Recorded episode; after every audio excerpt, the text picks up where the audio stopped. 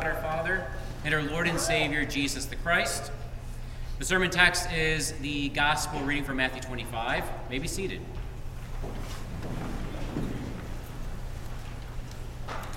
In the name of Jesus, what kind of God do I have? That is the question in today's parable.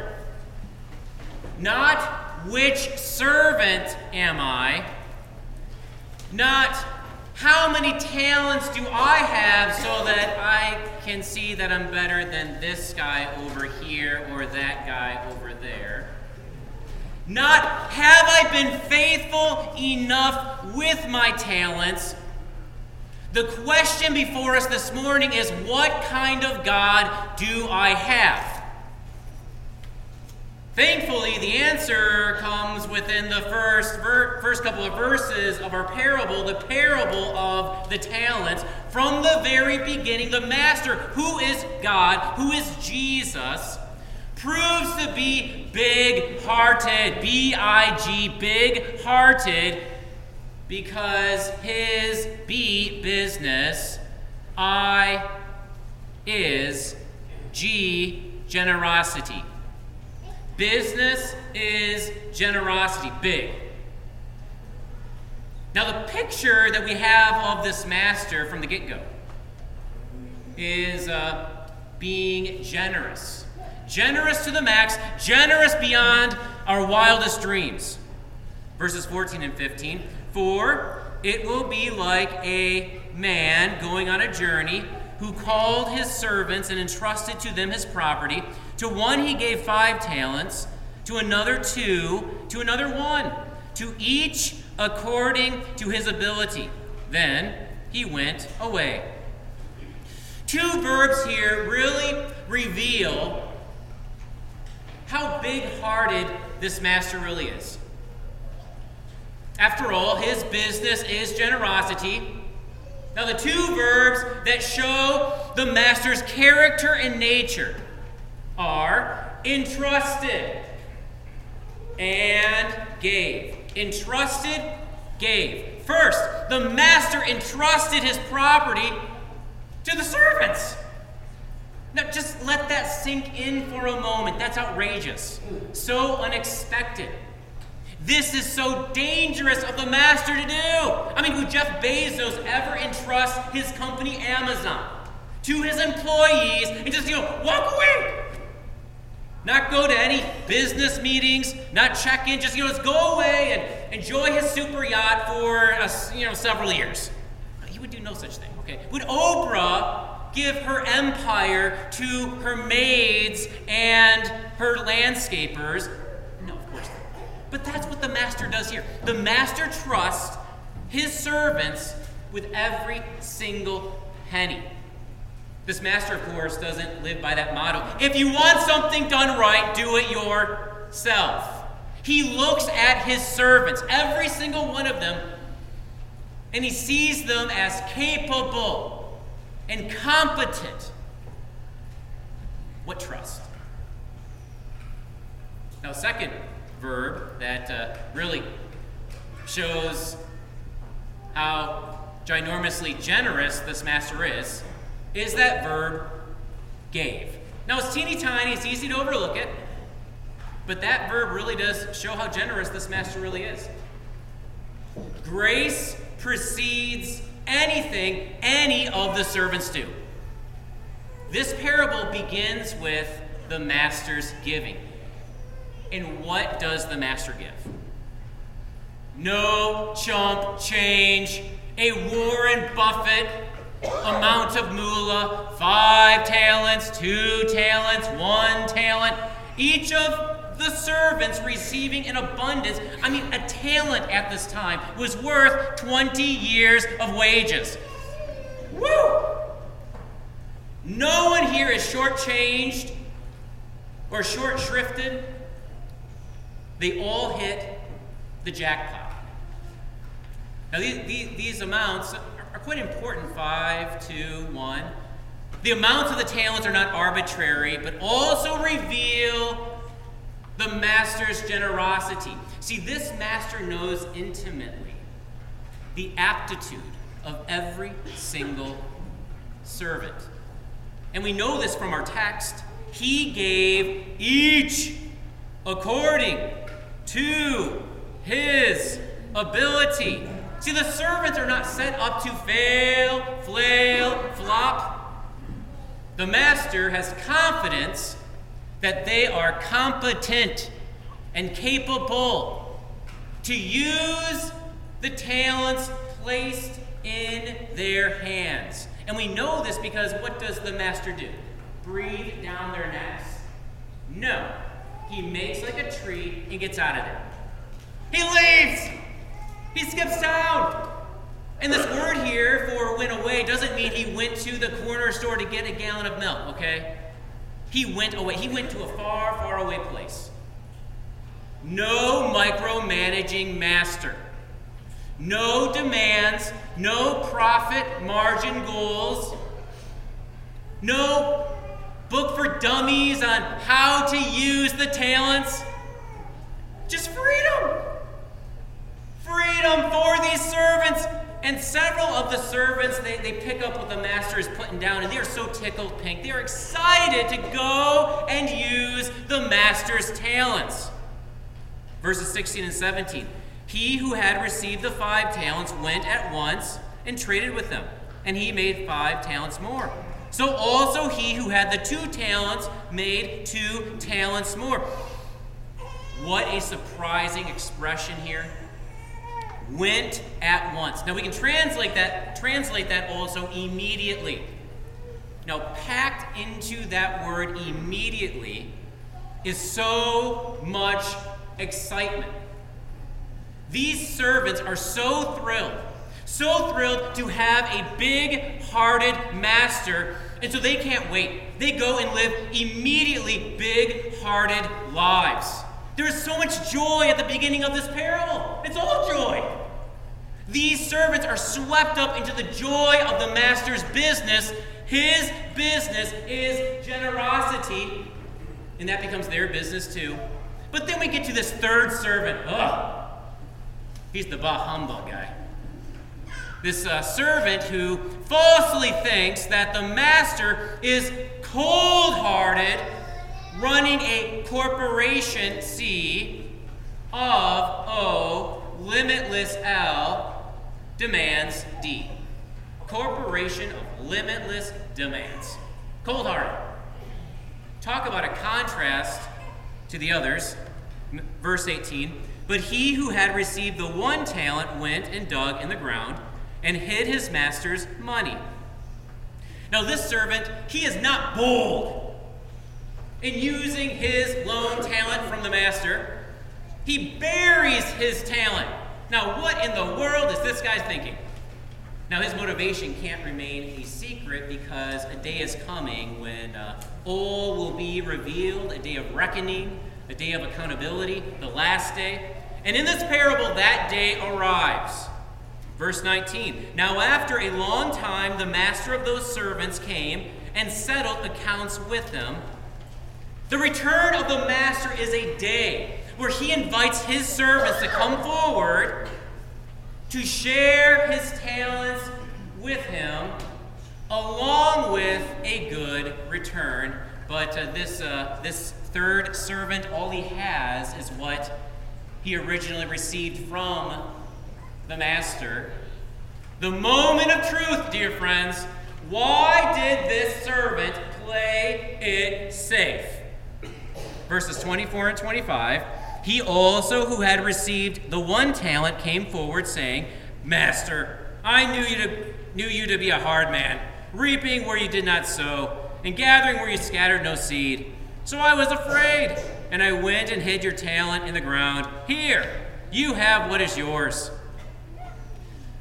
What kind of master does this servant think he has? a demanding and damning one.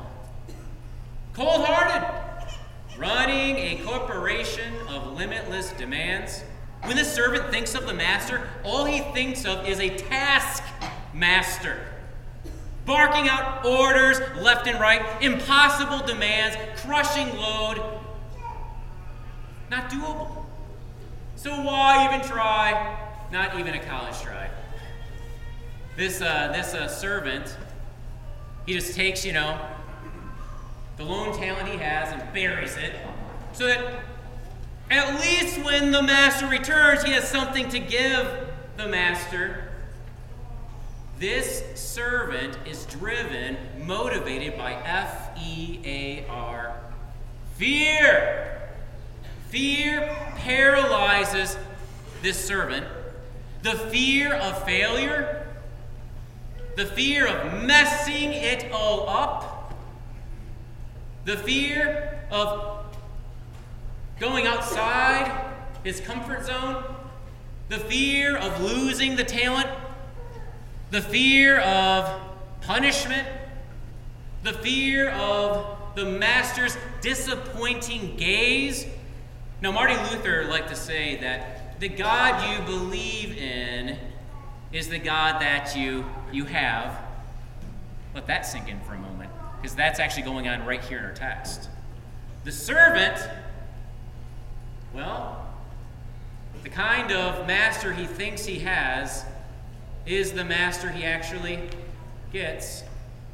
Verses 26 through 30. But his master answered him, You wicked and slothful servant, you knew that I reap where I have not sown and gather where I scattered no seed. Then you ought to have invested my money with the bankers. And at my coming I should have received what was my own with interest. So take the talent from him and give it to him who has the ten talents. For to everyone who has will more be given, and he will have an abundance. But from the one who has not, even what he has will be taken away. And cast the worthless servant into the outer darkness. In that place there will be weeping and gnashing of teeth. This servant sees the master, well, as cold hearted. And so this servant gets a cold shoulder, tossed out into the cold to shiver all alone, to have his teeth chitter and shatter forever. Not good. Dear friends, what kind of master, what kind of God do we have? Not a cold hearted one, but rather a big hearted one.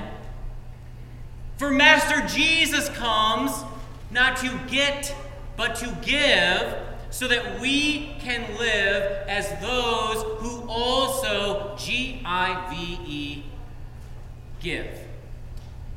The first two servants believe that they got a big hearted master. And so they go and live immediately big hearted lives. And they're not disappointed. The master is big hearted from, from start to finish, from beginning to end. That's what they discover, verses 20 and 21. And he who had received the five talents came forward, bringing five talents more, saying, Master, you delivered to me five talents. Here, here I have made five talents more. His master said to him, Well done, good and faithful servant. You have been faithful over a little. I will set you over much. Enter into the joy of your master. Now, the servant who had two talents and made two talents more also got the same treatment as the first servant who had five talents and made five talents more. Well done! Well done, good and faithful servant. Enter into the joy of your master. But these blokes did not have to wait until the end for joy. Always joy. Beginning, middle, end. All joy. These servants were already living in joy. The joy of embracing the Master's big heartedness. His business is generosity. The joy of using the master's talents for good. The joy of being valued by the master. the joy of being given the master's goods to go and share, the joy of loving, faithful service to everyone, the joy of expecting not less from the master, but more from the master. Dear GLCers, this is our life. Right here, right now. Joy is ours today. This joyful life. How is that possible? Well, you know the five letter word J E S U S.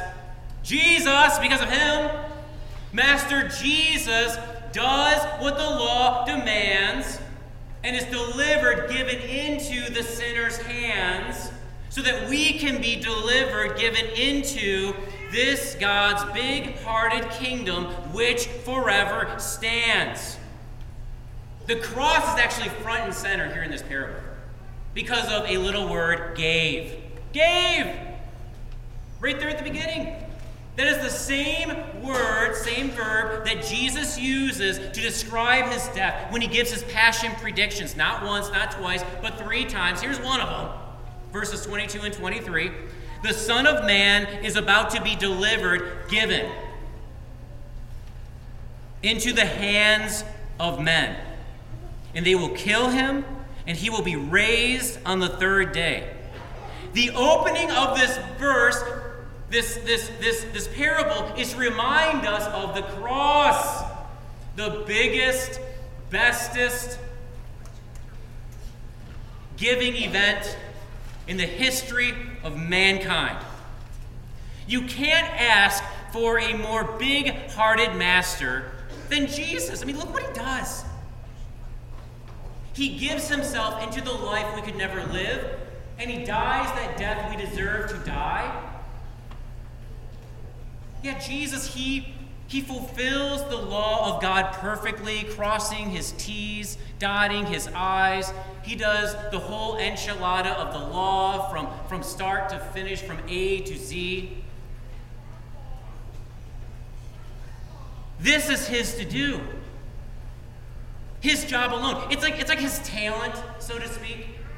And then he takes his perfect record this, this unbroken yes to the Father, all the way to the Friday we call good. And there he dies the death we deserve to die. The, the one who gives the law, the, the judge himself, judged, condemned by the law, damned. Jesus is damned so that he can live up to his name. He saves us from our sins saved. You saved. Be saved from our sins. Saved from death. Saved from the power of that satanic wolf. Saved from HE double hockey sticks. Saved from the fear of failure for that joyful service in the big hearted kingdom of our God, no matter the amount of failure. All is forgiven. All means all, all failure, all missed opportunities, all shortcomings, all weaknesses. All is forgiven by Master Jesus. After all, he's big hearted. His business is generosity. And he wants that same heart beating in your chest and in mine. And so, what does he do? He gives us talents. he gives us talents to, uh, to, so that we can go and grow as his big hearted servants, talents that are tailored to each and every one of us. Talents that he trusts us with. And, and that is one of the biggest parts of this parable that really just, it's mind boggling. Talents that he knows we're capable and competent in using for the sake of others. Now, this morning, we are here to honor a life. A life that was big hearted. Art Love is our brother who used the talents from his God, from his master, with such great joy. Lightening the mood with uh, his humor, being drawn to the forgotten, the lonely, the hurting, helping anyone and everyone. I mean, this is a guy that, that would give his last penny if someone needed it and not even think about his next meal, not even think about where he would sleep that night. See, love for Art Love wasn't just a last name. Love was his way of life, his way of being. And all Art was doing was sharing this love that he received from his master, his master Jesus. A love that knows no bounds, a love that doesn't play faves, a love that is unconditional, a love that has no strings attached, a love that doesn't expect anything in return.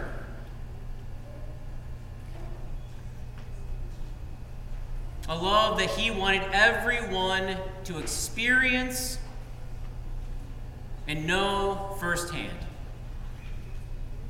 And so Art wore his faith on his sleeve.